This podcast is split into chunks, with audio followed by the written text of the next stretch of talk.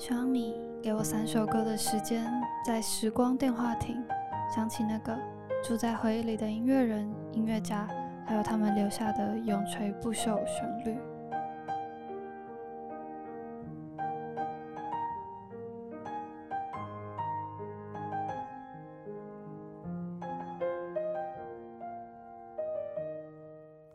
欢迎大家来到时光电话亭，我是 K 边。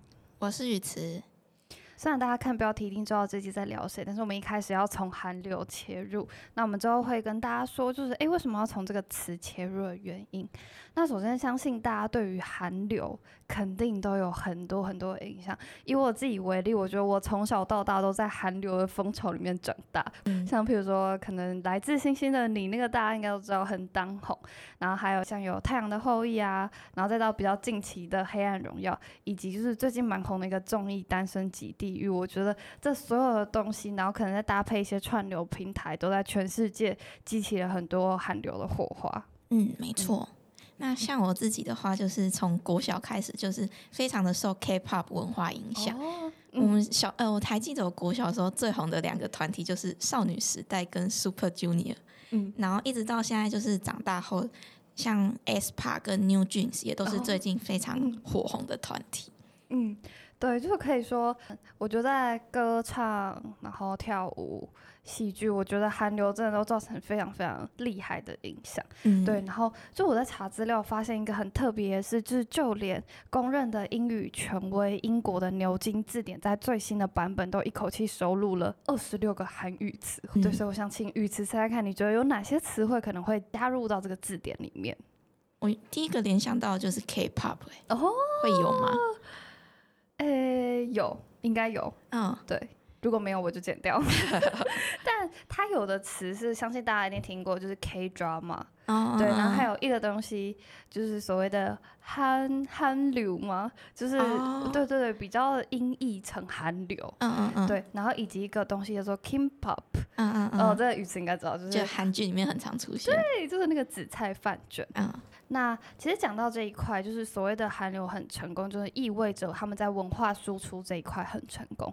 关于这方面的探讨，很推荐大家可以去看网络上一篇文章，它的作者是庄国林，他在独立评论上面有写出他的观点。那他在探讨说，诶，那为什么 Netflix 愿意投资非常非常多的钱在韩国的内容产业上面，可是，在打造台流上面好像就比较难，甚至我们都不太知道台流是什么意思。嗯，那我们在简单。讲完就是韩流的探讨之后，现在就要来跟大家说为什么要讲到韩流。那是因为呢，其实台湾曾经出现一个人制造出了意想不到的台流，也就是我们今天的时光电话亭的主叫邓丽君。但就是不仅仅在台湾，她在整个亚洲流行乐坛都非常非常的红。那她包括就是大家对邓丽君不知道有什么样的想象，那但是她最具代表性的就是她的嗓音非常非常的好，然后高音毫不费力以及清新的咬字，然后加上她非常灵动的长相，所以她在全亚洲都非常非常的人气。首先呢，我们先来聊聊她的代表作。那我这边想请雨慈来猜猜看，我要给你一点小提示，就是她的代表作的第一个字。好，那好，那这个五个字串起来叫做“我月夜天晓”。好，首先我的部分语词，猜猜看是哪一首歌呢？呃呃，因为它的年代好像离我其实有点远。对，嗯嗯，所以我我其实猜不太出来。哦，我其实猜不出来。那月呢？月的话，我知道是月亮代表我的心。哦，没错，对，这个这首真的很红。嗯，然后夜的话，夜的话也不知道，完蛋。好，那我提示你，好像有点那种日本的感觉。有点日本的感觉哦，很难对吧？很难，嗯，很难。好，那他的答案是夜来香，我没有听过，我没有听过，我没有听过。嗯嗯啊，时代的洪流，好，没关系。那最后一首呢，叫做甜啊，甜知道，甜蜜蜜啊，没错，这首就有听过了。嗯，对，甜蜜蜜也是，就是我觉得跨时代都蛮红的，它还搭配电影。还有一个是小。小小，很难对吧？小我也不知道哦。其实我原本也不知道，它是小城故事啊。对，接下来来就是我们来简单介绍一下这几首《甜蜜蜜》的话，刚刚有讲到它有一部同名电影，它的男女主角相信大家一定有听过，女主角是张曼玉，然后男主角是黎明。那那部电影非常非常的经典，而且就是为了要纪念邓丽君逝世而做的。接下来呢，我们就可以来听听看《甜蜜蜜》。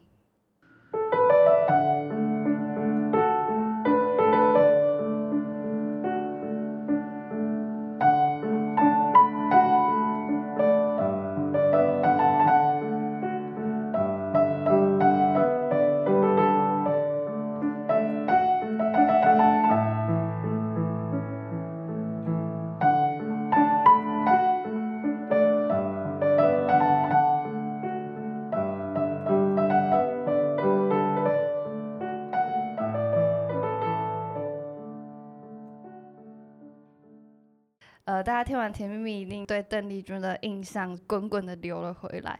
那紧接着我们要来介绍一下《我只在乎你》。好，这首歌曲可能觉得好像稍微陌生一点，但它其实它当年在日本超级超级的红，因为邓丽君曾经到日本发展过。嗯，对。然后这首歌曲还曾经创下外籍艺人在日本歌坛的最辉煌的纪录，包括他连续三年获得了日本有线大奖。好，下一首歌曲叫做《小城故事》。小城故事呢，它是一首带民族色彩的小调。呃，其实它叫做小城故事，它其实就是要表达说，台湾人民是一个非常非常努力、好客又乐观开朗的天性。再搭配邓丽君那种很温婉、诚恳的唱腔，就是整首歌曲被发挥的淋漓尽致。月亮代表我的心，相信大家应该都非常非常的耳熟能详。但是事实上呢，这个是一首翻唱作品，它是翻唱原唱是一个人叫做陈芳兰的一个作品。那原作曲人其实原本觉得这首歌曲好像完整度不太够，然后但是一直到由作词人孙怡填上歌词，再加上邓丽君的演唱，才让整首歌很像活了过来。嗯。好，那最后一首呢是《夜来香》这首歌曲，很多人都以为邓丽君是原唱，但其实不是哦。它的原唱是日本籍的中日的双语歌影双栖明星李香兰的一首歌曲。那它是一首非常动人的歌，音域很宽，也很不好唱。然后就是希望大家可以去听听看，感受一下邓丽君唱歌的魅力。最后呢，有一个小小的加分题，其实我们刚刚第一首是介绍《甜蜜蜜》，对吧？然后请以此来。猜来看，你知道《甜蜜蜜》原本是哪国民谣吗？三二一，日本吗？因为刚才前面提到好多次日本，日本对吧？但不是日本，它是一个意想不到的答案，它是印尼民谣呢。哦，对，所以我觉得很特别。我们后面其实也会讲到，就是为什么邓丽君可以在全亚洲那么。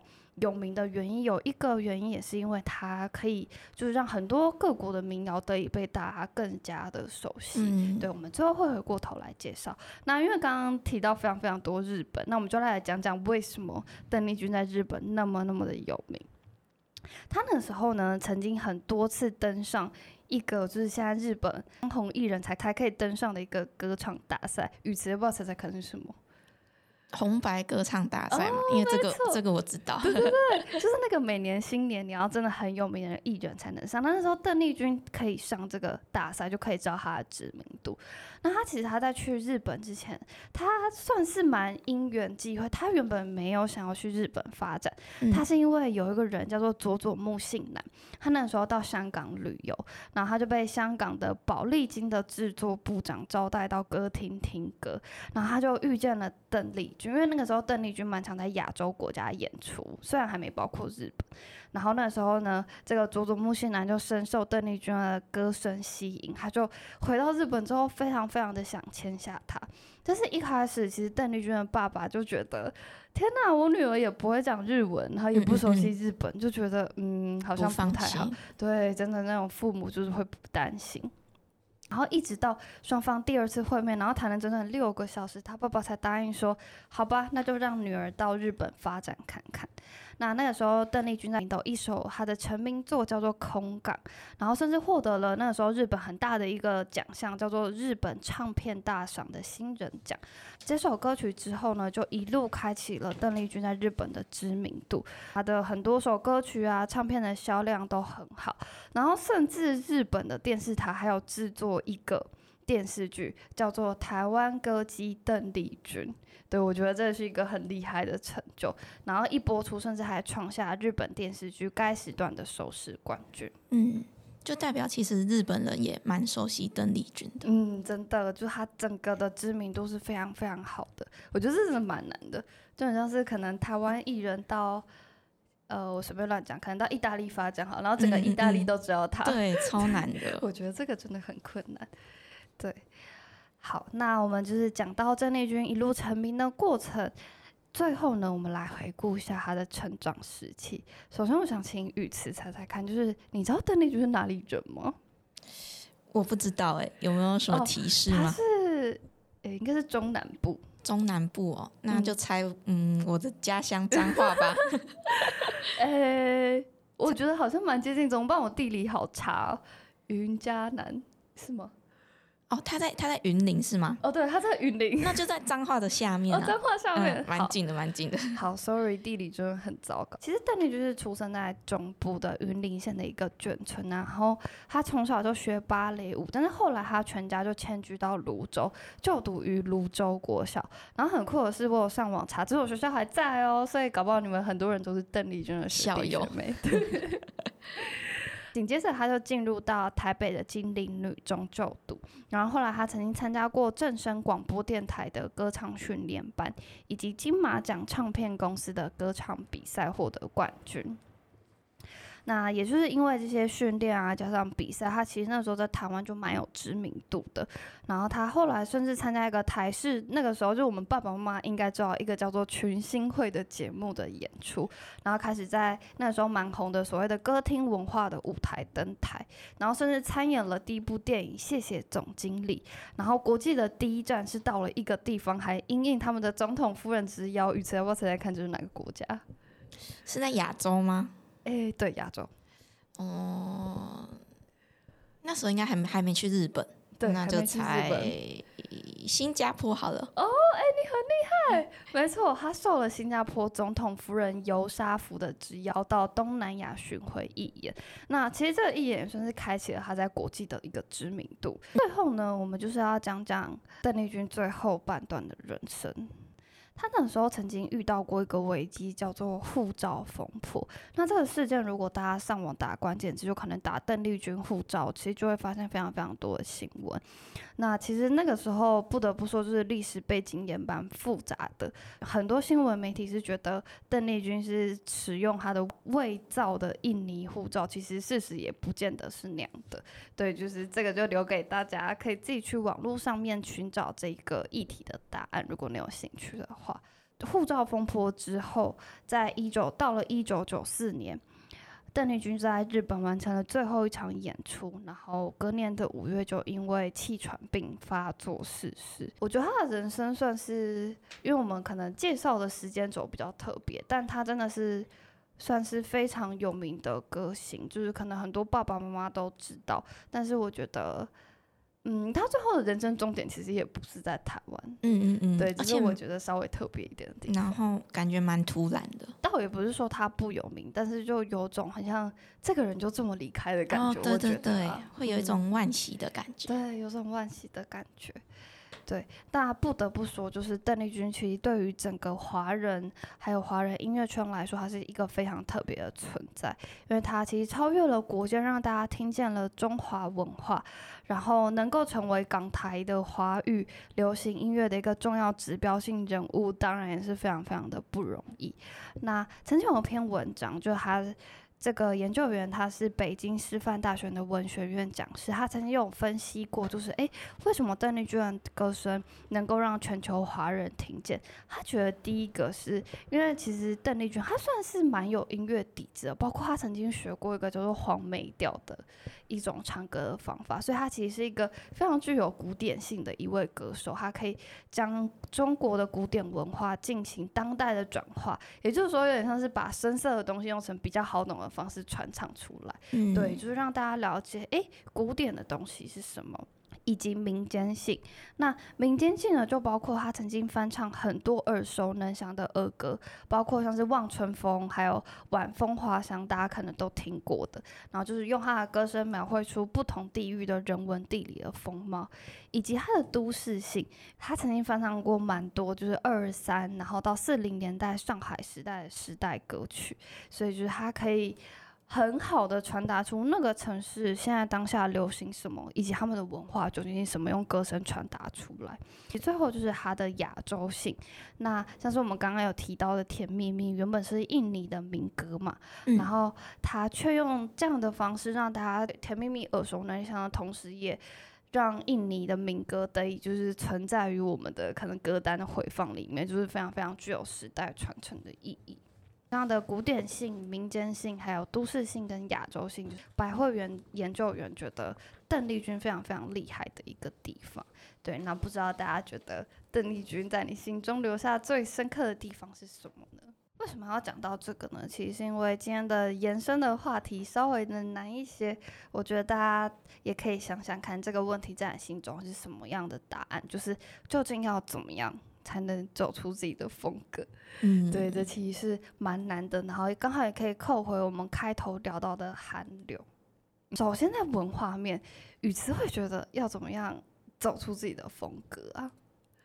嗯，文化面如果以国家的角度来看的话，我觉得就是首先我们应该要先认同自己的文化。哦，我觉得这样你才会有办法，就是呃。感染你身边的人，因为你自己都先打从认同，就是你国家的文化，然后你才有说服力去说服别人。哦，像像我觉得就去年的，我就深受去年金马六十的，就是蛮感动的吧。因为我觉得在那一场典礼上，你会强烈的感受到，就是参加典礼的那些电影人，他们是真的非常的喜欢自己的作品，然后也打从心底以自己的作品为荣。那我觉得就是因为有他们这样的。心态，所以我觉得观众其实也能感受到，嗯，而且他们代表的其实都是台湾一代很值得被提及的电影作品，嗯嗯嗯，的确的确。那我这边的话，我觉得要怎么样走出自己的风格，我觉得可能你要拥有。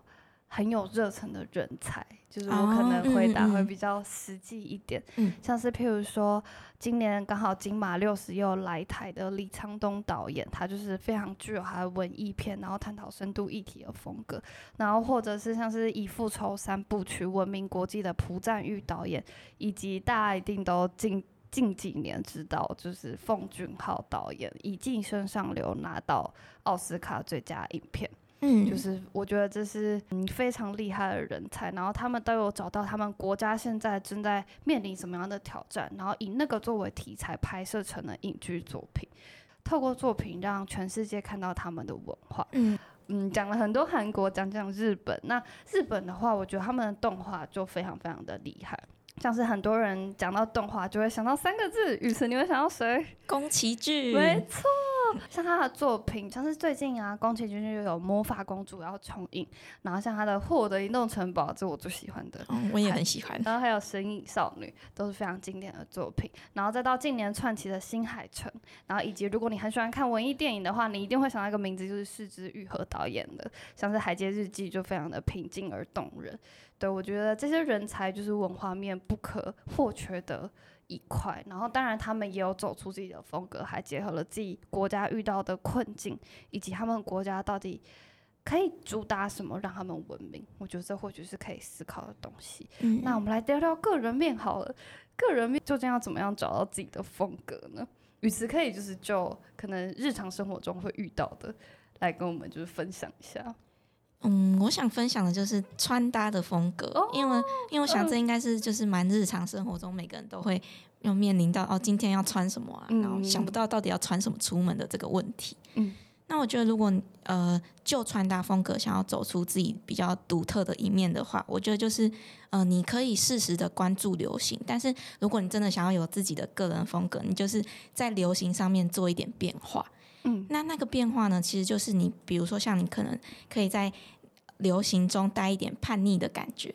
那那个叛逆的感觉呢，就可能你可以加一点复古的元素，或者是颜色的对比，或者是甚至是异材质的结合，就会让人家有两种东西，但是是可以碰撞出火花的感觉，就不是就不是那种你把时下最流行的元素都套在自己身上，我觉得那样可能就比较没有办法走出自己个人独特的风格。哦，那身为就是对穿搭还有蛮有研究的语词，能不能就是 就是可能我这边来帮大家发问哈，就是假如我现在是一个我不知道自己到底擅长什么穿搭的风格，你会怎么样建议他，就是可以去寻找自己，就知道自己究竟喜欢什么风格？那我觉得就是要多尝试，因为我觉得其实。我觉得我们就是在穿衣服的时候，一定有哪些衣服是你穿上去你觉得哦好自在，然后就是你觉得你可以穿一整天的。但是可能有些衣服你刚穿上去你就觉得有点扭扭捏捏，有点别扭。我觉得那个可能就是你比较没有那么适合的衣服，就是就现阶段可能没有那么适合。对，嗯嗯嗯。所以我觉得就是多尝试，可以多去就是服饰店试穿啊，反正试穿又不用钱。哎，这个建议很有用哎。那假如是，就是他可能就是买了一件衣服，但他现在我遇到的问题是他不知道要怎么穿搭，哦，他不知道要怎么搭配吗？那那可能就是这种衣服你就先不要买，因为我我我是那种在购物前，我如果看到这件衣服，我就会先心里想说，我的衣柜里面有没有可以搭配它的单品。咚咚咚，对对对，哎，我觉得很实用，对 对，那就是希望大家都可以找到自己的穿搭的风格。我的话，我可能个人的会想讲讲写作风格好了。嗯，像我之前曾经看过一篇采访文章，然后里面的受访者就有讲过。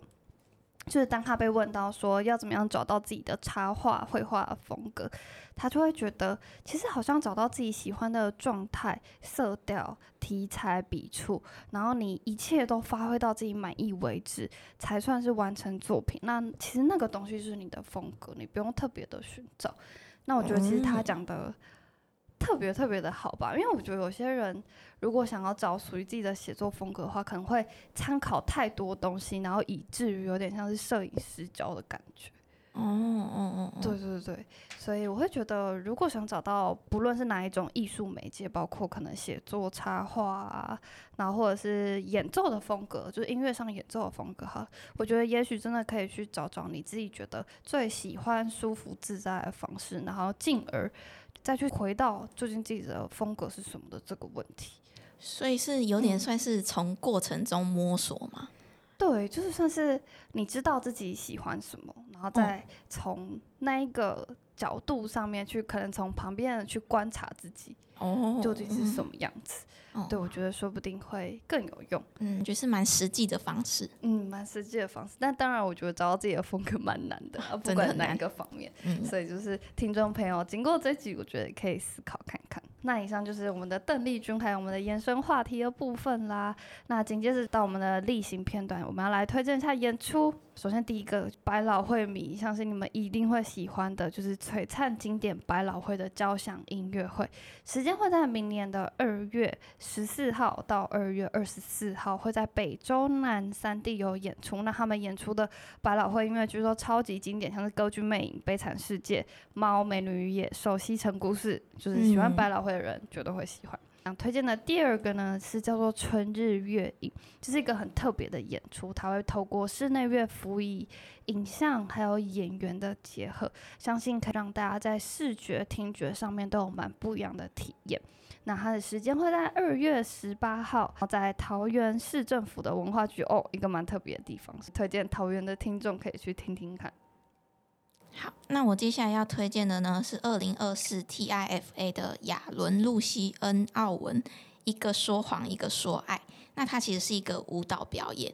那这个表演呢是由来自挪威的艺术家亚伦·露西恩·奥文编舞。它主要呢就是要探讨当代社会为了博取认同、关注跟关爱，营呃进而营造假象，那会迫切的想要追求被爱这件事。那会总共有七位舞者呢在。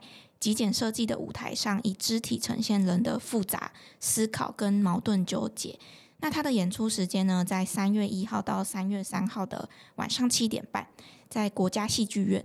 那对这档演出如果有兴趣的听众朋友，记得去抢票看。没问题。那今天呢，就是不知道大家听完亚洲歌姬之称的邓丽君的故事有没有哪些感觉？然后对于我们的延伸话题，不知道你有什么样的想法，都欢迎可以分享给我们。那今天节目的最后很特别，我们还要再给大家听一首歌，是邓丽君的《月亮代表我的心》。